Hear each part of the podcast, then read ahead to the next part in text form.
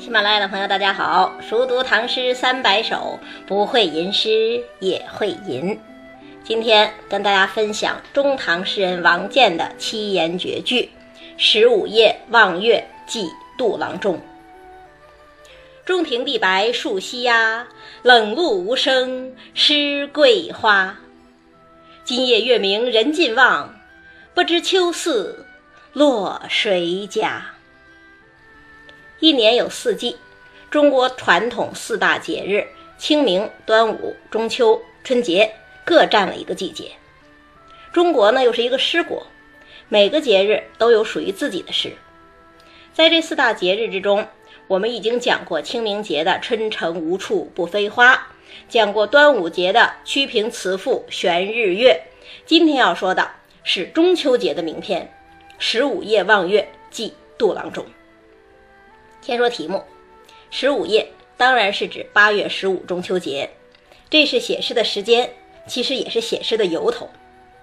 那望月呢，是动作，也是中秋节的经典情境、经典意象。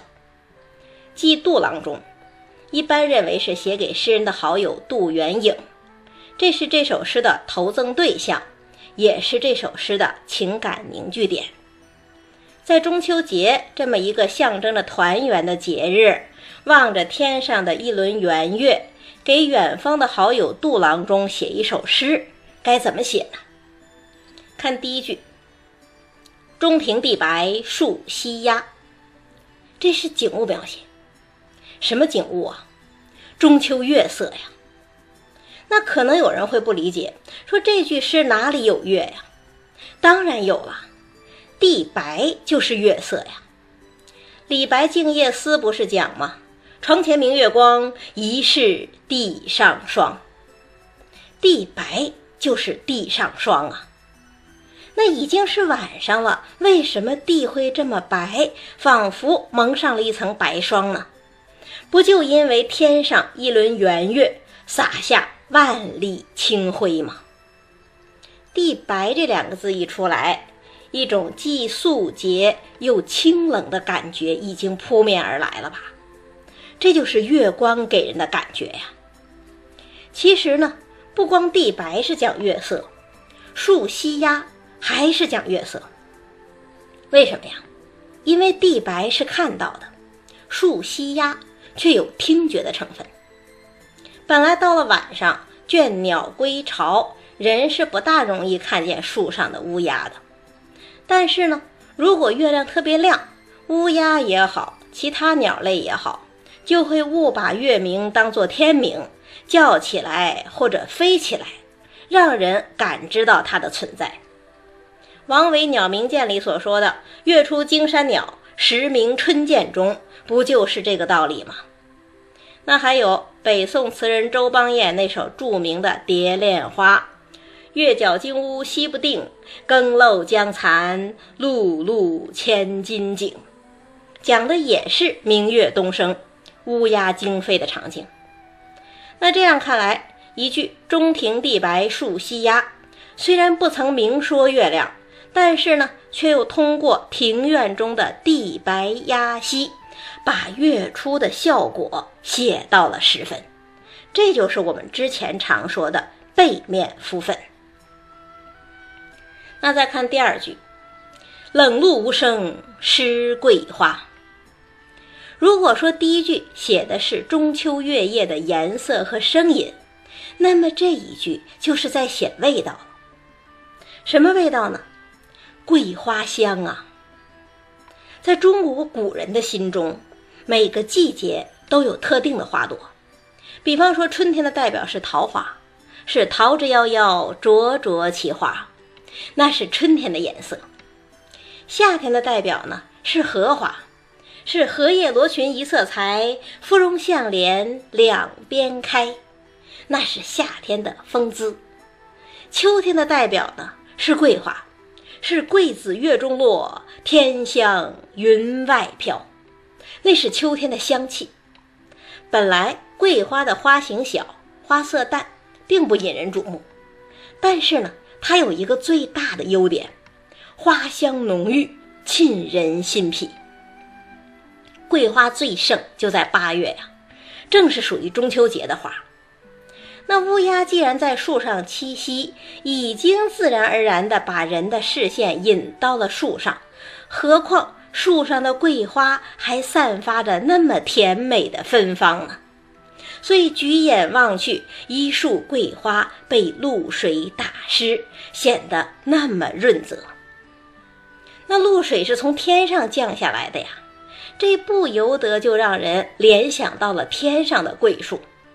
在那月亮之上，广寒宫前的桂树，此刻是否也沾染了轻盈的露珠，散发出缕缕寒香呢？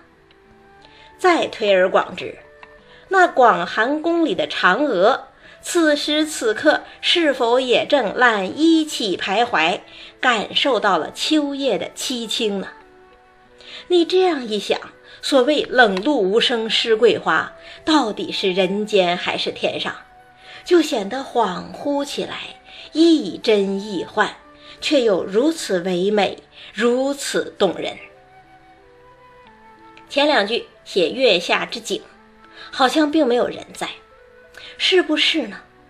不是啊，中庭地白树栖鸦也罢，冷露无声湿桂花也罢。不都是人在看，人在听，人在感受吗？可以想象，诗人当时就徘徊在月亮之下，中庭之中。他举头低头，他思接千里。那么他在想什么呢？今夜月明人尽望，不知秋思落谁家。这两句诗说的多好啊！诗人终于正面点题了，而且不仅点出了望月的主题，更从自己一个人的望月生发开去，联想到普天之下人们的望月了。今夜月圆，举头仰望的岂止是我一人？天涯海角，所有人不都在望着同一轮圆月吗？可是呢？望月虽同，苦乐各异呀。有的人阖家团聚，也有的人望月怀远。既然如此，那绵绵的秋色又会落在谁人那里呢？这句“不知秋色落谁家”写得何等蕴藉，又是何等巧妙啊！所谓秋思，其实就是秋日情思啊。也是中秋月圆之夜最常有的心情。那所谓谁家呢，并不是哪一家，而是谁人的意思。那诗人是真的不知道秋思落在了谁人心头吗？当然不是，他真正的意思其实是说月明人尽望，秋思落我家呀，是我在思念着我的朋友杜郎中啊。可是这样正面抒情太直白了，太没有诗意了，怎么办呢？诗人干脆把自己藏起来，用了一个疑问句：“今夜月明人尽望，不知秋思落谁家。”不说自己，但自己就在其中，这不正是古诗的含蓄蕴藉之美吗？那为什么又说这句诗巧妙呢？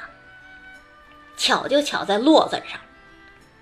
本来秋思是人心里生出来的情感吧，可是诗人偏不说不知秋思生谁家，而是说不知秋思落谁家，仿佛这秋思是一个外在的东西，就像冷露、像月光一样，是从天上洒落下来的，落在了某个人的头上，让他不由得生出了秋思。大想这个“落”字用的是何等不讲理呀！可是你再想，为什么诗人要用这个字呢？因为这秋思生发的如此自然，如此不可思议，让人觉得自己根本就没有往思念的方向去想。可是这思念怎么就这么飘然而至，一下子就砸中了自己的内心呢？其实这相当于什么呀？不就相当于苏轼所说的“不思量，自难忘”吗？可是诗人偏不承认自己在思念，而是说“秋似落谁家”，一下子就把这秋似点染的无比生动、无比空灵。我们之前说练字，总爱举贾岛推敲的例子，或者举王安石的“春风又绿江南岸”。其实，不知秋似落谁家，不也是练字的典范吗？这一个“落”字，让这首诗结得深情婉转，而又余韵悠长。写中秋的诗词，其实相当多，最著名也最旷达的，当然是苏东坡的“人有悲欢离合，月有阴晴圆缺，此事古难全。但愿人长久，千里共婵娟。”那要说最野心勃勃的，却属于《红楼梦》里头贾雨村吟出的那一首：“适逢三五便团圆，满把晴光护玉兰。天上一轮才涌出，人间万姓仰头看。”但是，若论空灵婉转、如诗如画，王建这首《十五夜望月寄杜郎》中却是个中翘楚。不遑多让。西方人总爱讲，一千个人心里就有一千个哈姆雷特。那其实对于中国人而言，一千个人心中当然会有一千个月亮。但是无论如何，对于中秋节这个特定的节日而言，相思和团圆才是具有最大公约数的主题。而真正的相思。其实，正如冷露无声湿桂花呀，透着丝丝凉意，却又散发着醉人的芬芳。再读一遍：中庭地白树栖鸦，冷露无声湿桂花。今夜月明人尽望，不知秋似落谁家。中秋之后，下一个重要的节日是重阳节，所以下一首跟大家分享王维的《九月九日忆山东兄弟》。